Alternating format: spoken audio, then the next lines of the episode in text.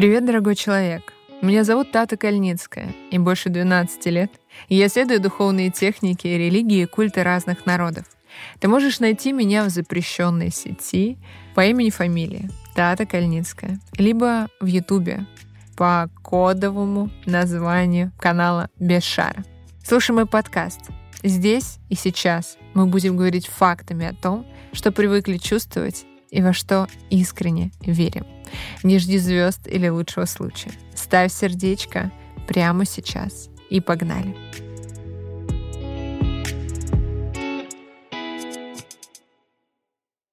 Вообще, это праздничный выпуск, а, и не просто праздничный, потому что совсем скоро Новый год.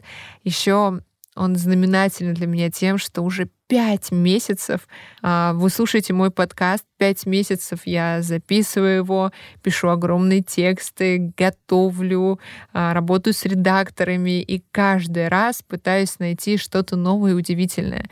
На самом деле я хочу вас поблагодарить, а, потому что для меня это удивительный и очень любимый опыт. Я занимаюсь здесь тем, что искренне люблю.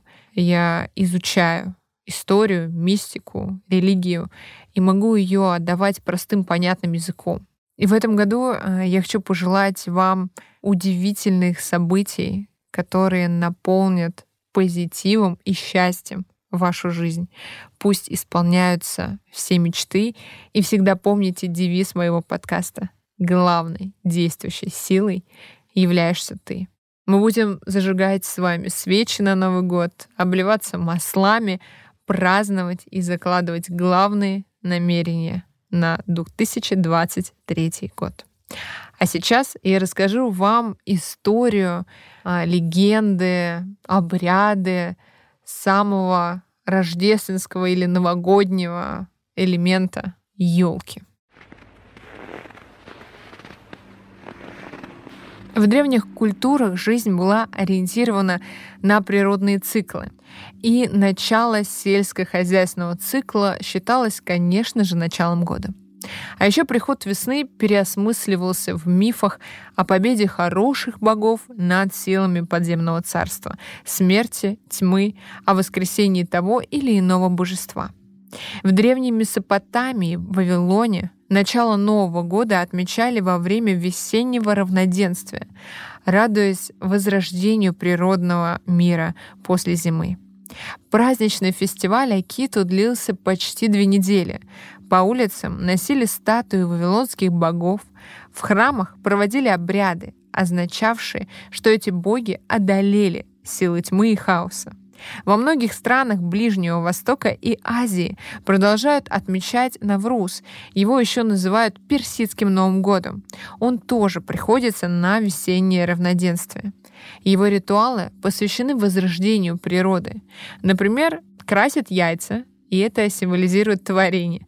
Ничего вам не напоминает. Но мы с вами позже, конечно же, запишем выпуск и про Пасху, Масленицу и яйца Куда без них? Жизнь Древнего Египта была тоже тесно связана с природой, а именно с Нилом. Если вы помните, то фараон вообще приказывал Нилу разлиться, например. И Новый год египтяне отмечали тоже в дни ежегодного разлива. В это же время становился видимым Сириус, обещая плодородие и изобилие. Празднование называлось Вепет Ренпет. Египтяне пировали и совершали религиозные обряды. В Китае Новый год до сих пор, как в древности, начинается в первое новолуние после зимнего солнцестояния, которое бывает между 21 января и 21 февраля.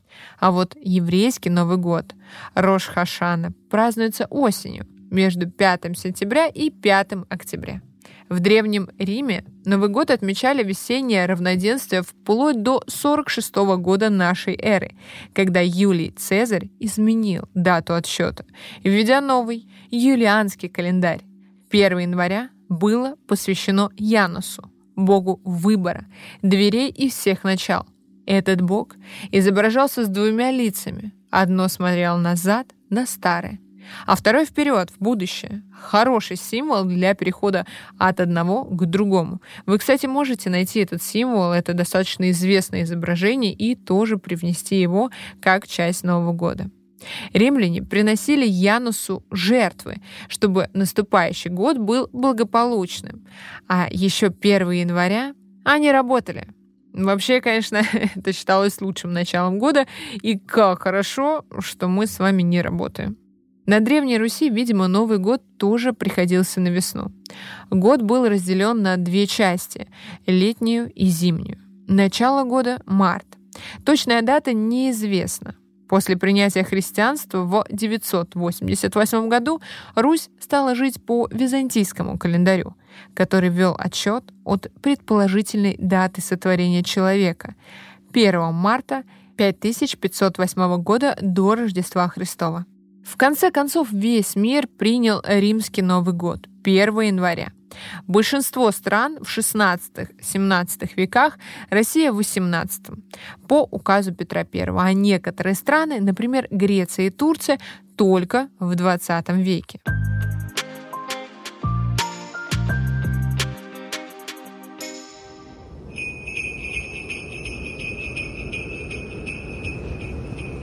Елка не всегда была атрибутом Нового года, но этой традиции более двух тысяч лет. Древние кельты считали, что ель наделена магическими силами. Действительно, вечно зеленое дерево, которое не поддается разрушительным силам зимы. Они также верили, что в самой старой и могучей еле обитает лесное божество, с которым лучше дружить. Ведь люди зависели от леса в своей жизни — в зимнее солнцестояние к такому дереву приходили за благословением, приходили с жертвами, внутренности которых развешивали на ветках.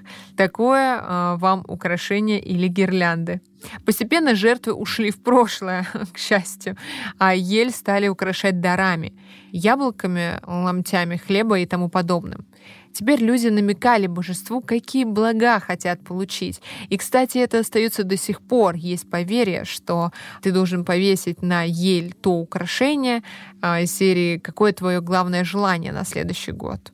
Верхушку дерева посвящали богам судьбы. На ней помещали изображения солнца, звезд и птиц. Они же вешали фигурки людей, домики, сушеные плоды и другие предметы, связанные с желаниями благополучия. Это не единственный пример украшения деревьев. Например, древние славяне наряжали березы и дубы, а в Европе — майское дерево. В какой-то момент украшения ели связали с христианским праздником Рождества. Предположительно, начало традиции положил Мартин Лютер, хотя достоверно это, конечно, неизвестно. В XVI веке в городе Эльзас елку начали украшать фруктами, а затем и другими предметами. Звезда символизировала Вифлеемскую звезду, а яблоки — плодородие, колокольчики пастухов, фонарики и свечи — звезды и костры, которые освещали путь пастухам и волхвам к младенцу Иисусу. В Россию традиция елки приходит постепенно. Сначала Петр I, которому понравилась эта европейская традиция, издал в 1699 году указ о праздновании Нового года — учинить некоторые украшения от деревьев и ветвей сосновых, еловых и можжевеловых. Повеление было обязательным и для богатых, и для бедных. Надо было хотя бы повесить ветки на воротах. Но, во-первых, народ привык отмечать 1 января другой праздник. Это вечер Василия Кисарийского. А во-вторых, елка ассоциировалась с похоронами и питейными заведениями, вход в которые украшался еловыми ветвями. Было даже выражение «сходить под елку», то есть в кабак, а горького пьяницу прозывали Елкиным. Традиция не прижилась, и э, лет на сто они и забыли. А по поводу похорон до сих пор кидают еловые ветки э, на гроб. То есть это дерево, которое так или иначе обозначает жизнь и смерть. Такая двойственность. Но в целом это очевидно, потому что Новый год и для нас это конец старого, начало нового. То есть открывается Новый год, а старый безвозвратно ушел.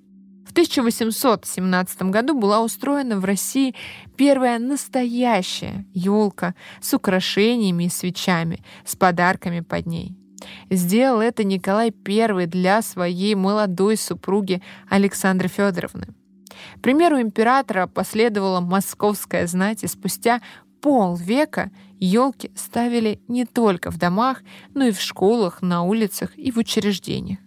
Появились и елочные игрушки, но это в городах. Крестьяне так не развлекались. А потом елка э, опять попала под опалу.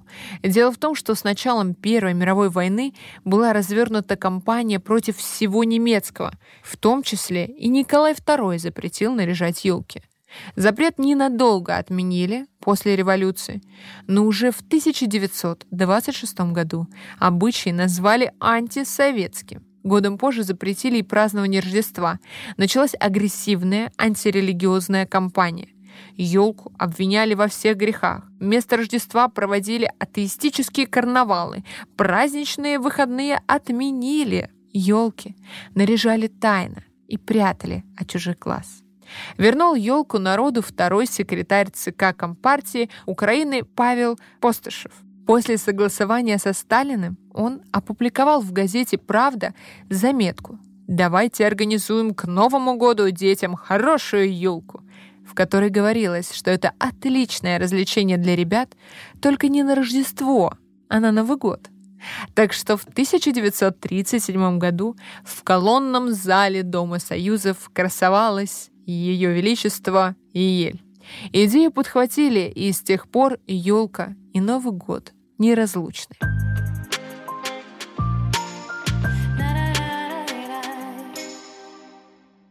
А как же Рождество?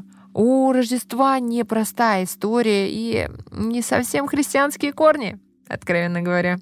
И в еврейском народе, среди которого и родился Иисус Христос, не было обычая праздновать дни рождения. Дате, ну, просто не придавалось значения. Евангелие точно называют место рождения Иисуса, но не о дне, ни даже о месяце. Не говорится ничего. Позднее предполагали, что он родился в апреле, в мае, в ноябре. Если придерживаться библейского текста, то исходя из того, что пастухи, которым явились ангелы и возвестили о рождении Спасителя, были в поле, то это ну никак не могла быть зима. Декабрь в Иудее холодный и дождливый. С другой стороны, из Евангелия мы знаем, что Иисус родился через полгода после Иоанна Крестителя, а дату его рождения примерно высчитать можно. Из этого получается, что Иисус родился осенью, во второй половине сентября, либо первой половине октября. На этом сегодня сходятся многие богословы. До IV века христиане не отмечали рождения Иисуса. Такого праздника просто не было. Гораздо важнее было для них то, что Христос принес себя в жертву за грехи людей и тем самым спас их.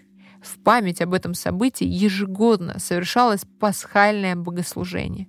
Ориген протестовал против самой идеи праздновать день рождения Иисуса, как если бы он был земным царем. Но рядом с христианами язычники праздновали Сатурналии в честь Сатурна — покровителя сельского хозяйства и искусств, необходимых для цивилизованной жизни.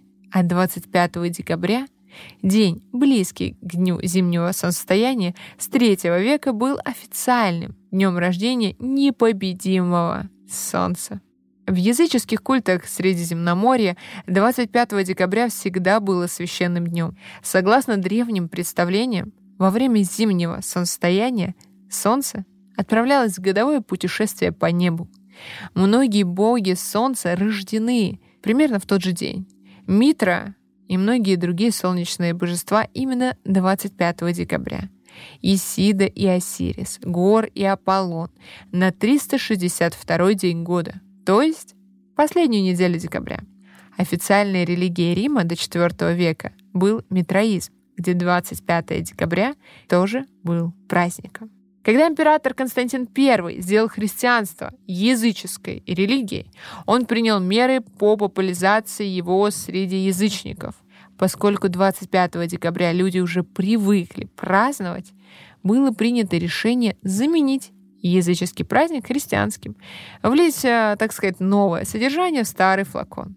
Интересно, что блаженный Августин увещевал братьев во Христе праздновать Рождество не как язычники, то есть из-за рождения солнца, а ради того, кто это солнце сотворил. К 354 году относится первое упоминание 25 декабря как дня рождения Христа в Вифлееме Иудейском. Но в том же источнике говорится и о гражданском римском празднике, приходящемся на ту же дату в честь дня рождения непобедимого Солнца. Скорее всего, был некий переходный период, когда оба праздника сосуществовали, а потом Рождество вытеснило языческий праздник. И это не единственный пример такого перерождения праздников. В русской традиции День Бога Велеса стал Днем Святого Власия, День Марены — Днем Святой Марианы, ну и так далее. Позже на Рождество наложилась и традиция Йоля, древнегерманского праздника зимнего солнцестояния и встречи Нового года. Важным элементом в праздновании был огонь. Отголоски огненных обрядов видны в светящихся гирляндах и свечах. Сегодняшние символы западного Рождества — елка, астролист, плющ и амела — были языческими символами бессмертия и плодородия, поскольку эти растения зимой остаются зелеными в противоположность всем остальным деревьям. В XVII веке в Англии некоторые протестантские группы, а в частности пуритане, выступали против Рождества, называя его католическим праздником. Придя к власти, пуритане запретили праздновать Рождество. Это было в 1647 году. Запрет продолжался 13 лет, после чего Рождество отмечалось в Англии свободно. В 1840-50-х годах английская королева Виктория и ее муж принц Альберт подали пример нового празднования Рождества, сделав его семейным и детским праздником, днем, когда родители и дети проводят время вместе и выражают любовь друг к другу. И нужно подчеркнуть, что то, что сейчас для нас это кажется нормой, в те времена было абсолютно невозможно, потому что даже елки наряжали отдельные, одну для взрослых, а другую для детей. Елку, которую наряжали дети, детям разрешалось разломать, делать с ней все, что угодно. То есть это не была праздничная история традиции семьи. Плюс в те годы отдать своего ребенка на воспитание няни и как бы видеть его один раз в месяц было абсолютно ок. В колониальной Америке пуритане тоже выступали против Рождества, потому что об этом не упоминается в Библии, потому что люди в этот день предаются буйному веселью, далекому от благочестия. На Руси Рождество стали отмечать после X века с принятием христианства. И опять произошло впитывание языческих традиций. Это отчетливо видно в святках, элементами которых остаются магические обряды и гадания, не имеющие ничего общего с христианством. В русских деревнях был распространен обычай на Рождество сооружать во дворе соломенный сток, а потом сжигать его, чтобы умершие предки погрелись у огня. Это остатки обрядов, которые древние славяне проводили в это время, поминая предков. С ходом времени Рождество все дальше отходило от самого рождения Иисуса Христа и все ближе по духу становилось к Новому году, впитывало светские обычаи, и сегодня большинство людей не вкладывают в него ни христианского, ни языческого смысла. Это была Тата Кальницкая. Я рада, что мы провели с тобой это время. С праздником тебя и помни, главной действующей силой являешься только ты. Пока!